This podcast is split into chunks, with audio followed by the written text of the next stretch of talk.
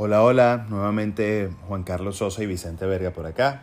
En esta oportunidad vamos a conversar, a conversar o vamos a hacer una reseña acerca de Avid Pro Tools y Harrison Mix Boss. Eh, básicamente dos DAW disponibles en la industria y, bueno, que es importante revisar eh, y, señalar algunas de sus características, orígenes, versiones, eh, precios, referencias en la industria de quienes lo utilizan para bueno,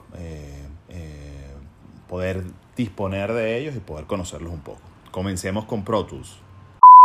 El origen, conversar acerca del origen de Pro Tools es, necesario conversar también acerca de pues, lo que son sus dos principales creadores.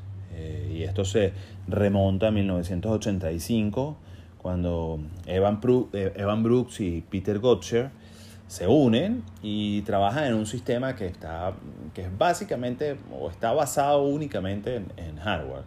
No es sino hasta 1989, eso fue en 1985, no es, no es, sino hasta 1989 cuando logran lanzar, al mercado eh, Sontools. Eh, y, y, lo, lo, interesante de esto es lanzado únicamente gracias a, que salió al mercado Macintosh, Apple saca su primera Macintosh. Y, bueno, y, esto generó que haya podido crearse un primer sistema a cargo del manejo, procesamiento de audio, eh, que combina tanto hardware como software, que tiene una interfaz gráfica.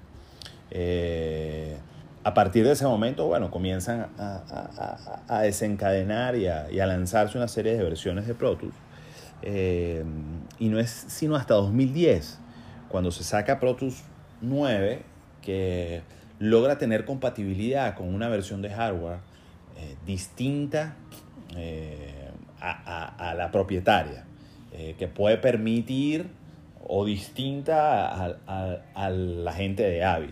Es decir, que, podía utilizar una interfaz, un hardware de cualquier otro fabricante. No es sino hasta ese momento que eso se logra. Eh, aquí, aquí es importante cuando nos referimos al, tema de las versiones de Pro Tools actualmente. Hemos pasado en la línea del tiempo desde que sale eh, Sontools. Eh, eh, hemos pasado por la línea del tiempo o, se ha pasado por la línea del tiempo muchas versiones. Está Sontools 2, Pro Tools 2, Pro Tools 3 eh, Pro Tools 24, bueno, hay, hay, un sinfín de, de, una buena cantidad a medida que iba transcurriendo el tiempo. Y actualmente es importante señalar que, que dentro de las versiones que vienen liberándose desde hace un tiempo para acá, hay varios eh, eh, o, varias eh, posibilidades dentro de cada desarrollo. Actualmente está Pro Tools First, que es una versión gratuita que básicamente para personas que están iniciándose y, bueno, y, quieren comenzar a entender cómo funciona un DAW. Está la versión Pro Tools regular, eh, básicamente para temas de postproducción, y está la, versión de Pro Tools Ultimate. Eh, y, así como existen estas tres versiones, estos tres sabores dentro, del último lanzamiento que se va haciendo, eh, bueno, también existen distintas formas de pagos que lo, que lo vamos a ver más adelante. Es importante destacar también cuáles son esas capacidades fundamentales que, es posible conseguir y que generan esa diferencia. ¿no? Eh, Pro Tools te permite editar cientos de tracks a la vez. Eh, sus ventanas de edición y, mezcla, pues bueno, hacen bastante llevadero y hacen que el flujo sea eh, lo suficientemente eh, eh, fácil de manejar, intuitivo, amigable. El manejo de las entradas y las salidas a través de la misma ventana de edición gráficamente se pueden ver de forma muy rápida. Muchas de las tareas son ejecutables con simples shortcuts que se pueden, que se puede hacer desde el teclado de la computadora. La cantidad que existe de plugins de distintas marcas, de distintos fabricantes, perdón, eh, es muy llamativo y, ha generado gran beneficio y sobre todo integración con, cientos de desarrolladores. Y bueno, su flujo de trabajo es un flujo de trabajo que, se adapta mucho, se, se alinea mucho con el esquema de pensamiento del ingeniero que está sentado detrás de una consola o que está en el proceso de grabación. Pasemos ahora con Vicente que va a conversarnos eh, acerca de los precios y acerca de, de, de quiénes son esas referencias que están usando Pro Tools. Bueno, ahora vamos a hablar un poco sobre los distintos precios de las distintas versiones de Pro Tools. Primero tenemos a Pro Tools First, que es completamente gratis. Este es ideal para las personas que quieren adentrarse un poco en el mundo del audio profesional. Luego tenemos la versión estándar de Pro Tools, que se puede pagar con una suscripción mensual de 34,99 dólares o un pago único de 599,99 dólares, que trae las ventajas que nada más nos brinda un año de soporte técnico y actualizaciones de software.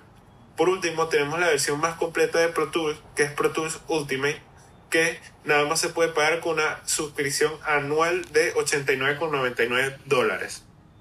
Cabe destacar que estos precios pueden variar, a lo largo del año y que si optamos por una licencia académica como estudiante o profesor nos pueden dar un descuento. Ahora vamos a hablar un poco sobre los artistas que usan Pro Tools. Estos artistas van desde Dr. Dre, Kanye West, Daft Punk, Timbaland, Pharrell Williams, entre otros. Pro Tools actualmente es el estándar en la industria musical. Desde hace muchos años se ha visto que Pro Tools ha participado en casi todas las producciones musicales grandes y profesionales en cualquier género a lo largo de todo el mundo. Incluso es común escuchar la frase de que cualquier estudio que se considere serio tiene al menos una copia de Pro Tools. Ahora vamos a hablar un poco sobre el DAW Harrison Mix Boss. Este DAW ve sus orígenes en el año 2009 cuando fue lanzado por primera vez por la empresa Harrison Audio Consoles. Esta empresa es una compañía estadounidense basada en Tennessee que hace consolas análogas, plugins de audio y este DAW. Cabe destacar que esta empresa es reconocida desde hace muchos años más que todo por sus consolas análogas, más, eh, haciendo énfasis en la consola Harrison 32C, que es la más famosa que ellos hacen. A pesar de que este DAO está vendido y comercializado por Harrison Audio Console, ellos no lo, ellos no lo crearon al 100%. Este DAO está basado en el otro software de producción musical que es open source llamado Ardom. Harrison Mix Boss viene en dos versiones, la versión por así decirlo estándar y la versión 32C. La versión estándar trae todas las características del DAO, como el ruteo, el flujo de trabajo y el procesamiento de sonido muy parecido, es decir, que trata de imitar a una consola análoga, sobre todo las de esta empresa, Harrison. Adicionalmente, trae 19 plugins nativos de la marca Harrison y la compatibilidad de poner, de insertar plugins en formato BST. Luego tenemos la versión 32C, que fue lanzada en el año 2016 y es esencialmente la misma que la versión estándar. Lo único que en los canales Mixbox nos proporciona cuatro canales adicionales de este tipo y una sección de ecualización mejorada que busca emular la que traía la consola Harrison 32 ahora vamos a hablar de las características de este DAO. Como dije anteriormente, este DAO está basado en Ardor, por lo tanto trae todas las características de este DAO open source. Después, lo, lo que de verdad diferencia este DAO de los demás es que está basado para representar el flujo de trabajo y el ruteo de una consola análoga, haciendo énfasis en las consolas que hace la empresa Harrison. Otra característica que de verdad hace este DAO diferente de los demás es las características DSP que permiten replicar e imitar de manera bastante fidedigna el sonido de una consola Harrison dentro de la, del mismo DAO. Y por último, otra característica importante de DAO es que cada bus de mezcla es estéreo con controles de tono, saturación de cinta, compresión y otra multitud grandísima de efectos análogos. Acerca de los precios de Harrison Mixbox hay dos versiones. Una versión eh, que está buena para iniciar y comenzar a familiarizarse con, con, con ellos es, o con este DAW es, la de 69 dólares, es la versión regular, y está el Mixbox de 32C, que está en 349 dólares y tiene una versión demo para, bueno, eso, familiarizarse primero antes de hacer la inversión.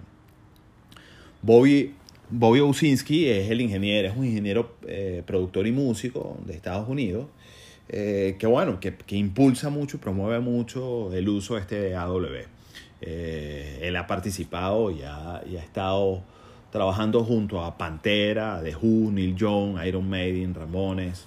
Eh, y, y, y, bueno, es un promotor y, es un conocedor eh, bien amplio de lo, que, de lo que está haciendo este, este fabricante y este desarrollador.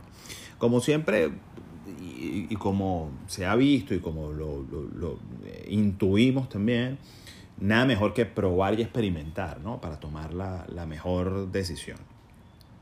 Eh, tal como lo decía Vicente, Pro Tools es, un estándar en la industria, eh, es, como la bandera eh, en, en, en, DAW.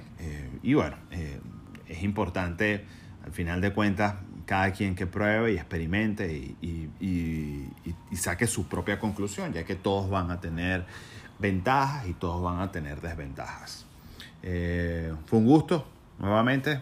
Vicente y yo, pues, esta vez haciéndoles una reseña acerca de Pro Tools, sus versiones, orígenes, características más destacadas, eh, precios y ingenieros, artistas que lo utilizan y también de Harrison Mixbox. Hasta pronto.